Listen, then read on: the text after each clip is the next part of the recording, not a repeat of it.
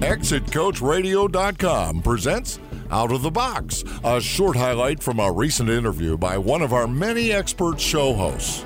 Hear the full interview at ExitCoachRadio.com, the information station for age 50 plus business owners in one of our programs, we, we work basically at the second generation level. We kind of don't involve the parents in this. If it's successful, then we bring the parents back into it. But the idea is to see if we can get that generation that's having a little bit of trouble working together actually going in the same direction. So a lot of times what we'll do is we'll pull the kids together and we'll talk about a program that mom and dad are going to fund.